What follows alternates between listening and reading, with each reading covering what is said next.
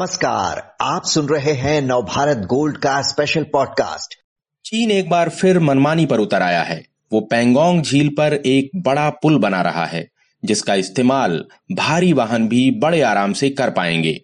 चीन की ये हरकत भारत के लिए कितनी बड़ी चुनौती है और हमारी सरकार इससे निपटने के लिए क्या कर रही है, इस बारे में चर्चा के लिए हमारे साथ हैं पूनम पांडे, जो नवभारत टाइम्स की विशेष संवाददाता हैं और रक्षा मामले कवर करती हैं।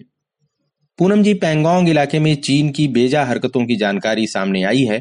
कुछ रिपोर्ट्स में कहा गया है कि पैंगोंग झील पर चीन ने पहला पुल इस साल अप्रैल में बनाकर तैयार कर लिया था और अब उसने दूसरा पुल बनाना शुरू कर दिया है।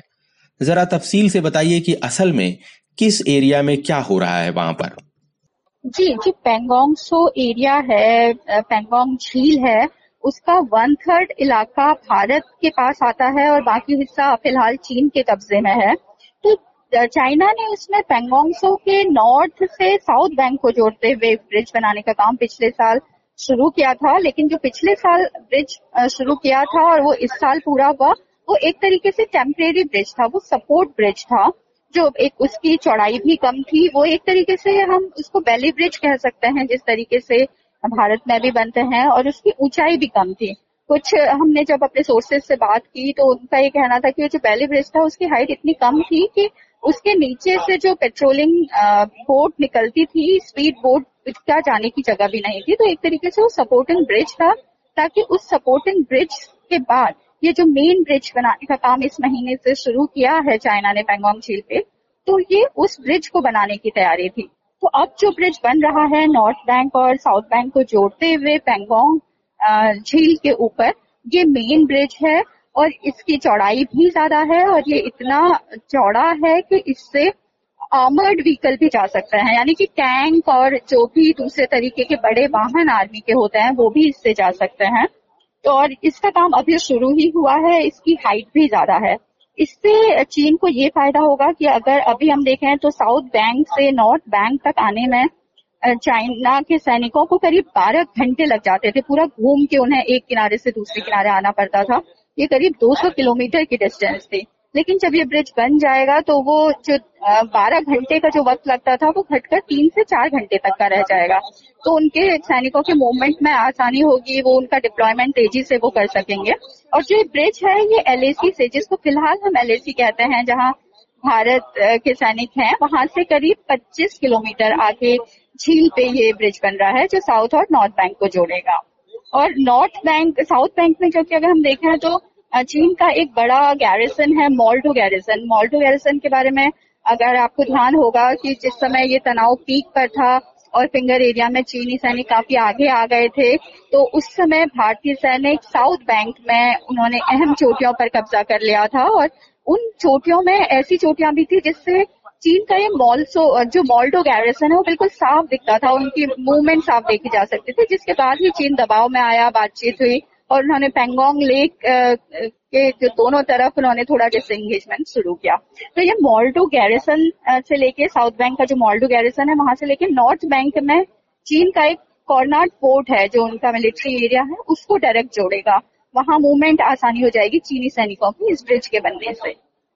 जी तो आप बता रही हैं कि चीनी इस पुल के बनने से चीनी सैनिकों के मूवमेंट में आसानी हो जाएगी और वो उनका जो ट्रेवलिंग टाइम है, वो बहुत ज़्यादा घट जाएगा, तीन से चार घंटे का रह जाएगा एक सिरे से दूसरे सिरे में आने में। क्या मकसद हो सकता है चीन का ये पुल बनाने के पीछे, पूनम जी?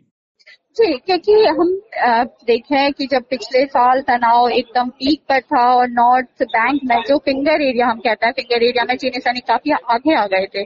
तो उस वक्त भारत एक तरीके से बेहद दबाव में था, लेकिन भारत ने रणनीति बदली, भारत के सैनिकों ने नॉर्थ बैंक छोड़ के साउथ बैंक पे जाकर उन्होंने अहम चोटियों पर कब्जा किया, जो चीन के लिए एकदम सरप्राइज़ था कि साउथ बैंक की जो अहम चोटियाँ हैं उनमें भारतीय सैनिकों के जाने से चीन का पे के सैनिकों पर बेहद दबाव भी बढ़ा और वो एकदम से शौक में आ गए थे।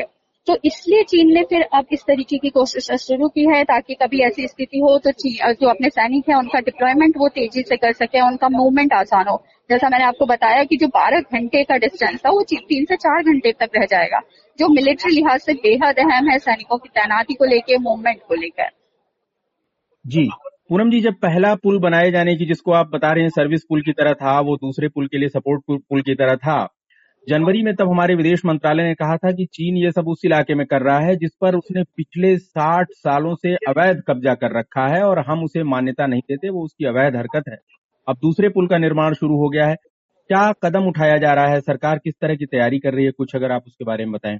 जी, विदेश मंत्रालय ने इस पर ये कहा है, जिस तरीके से पहला ब्रिज जो सपोर्ट ब्रिज बन रहा था, जिस तरीके से तब उन्होंने कहा था कि वो, क्योंकि भारत उसको इलीगल कब्जे में मानता है चाइना के, वो पूरे एरिया को, और ये कब्जा साठ साल से चाइना का है। साठ साल पहले से चाइना ने वहाँ कब्जा किया हुआ है, लेकिन हम उसे अपना इलाका मानते हैं। भारत मानता रहा है कि चीन का वहाँ अवैध कब्जा है। तो भारत सरकार का कहना है कि भारत सरकार लगातार उसमें नज़र रखी हुई है, चीन वहाँ क्या कर रहा है, किस तरीके का निर्माण कार्य या दूसरी चीज़ें, हम लगातार उसको मॉनिटर कर रहे हैं। जी हमारे जो आर्मी चीफ है नए जनरल मनोज पांडे, वो लद्दाख सेक्टर का हाल में उन्होंने दौरा किया था। तो उस इलाके में क्या एक, कुछ खास आर्मी की हलचल बढ़ी है हमारी ओर से? किस तरह की डिप्लॉयमेंट है उस बारे में अगर कुछ रणनीति में बदलाव आ रहा हो?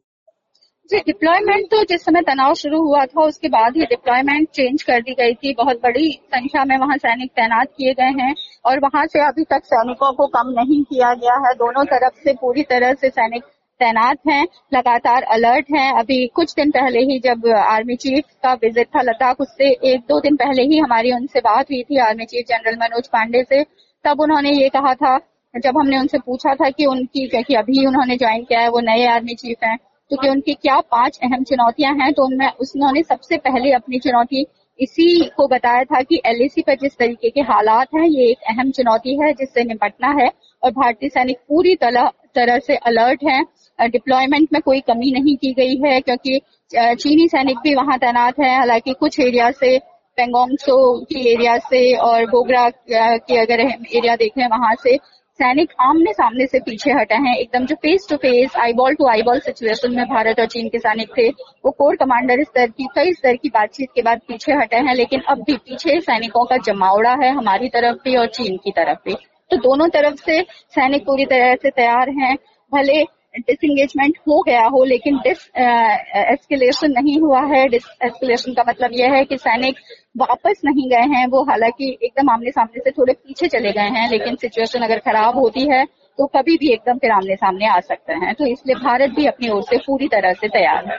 जी, पूनम जी, आपने बहुत विस्तार से जानकारी दी। बहुत बहुत धन्यवाद आपका।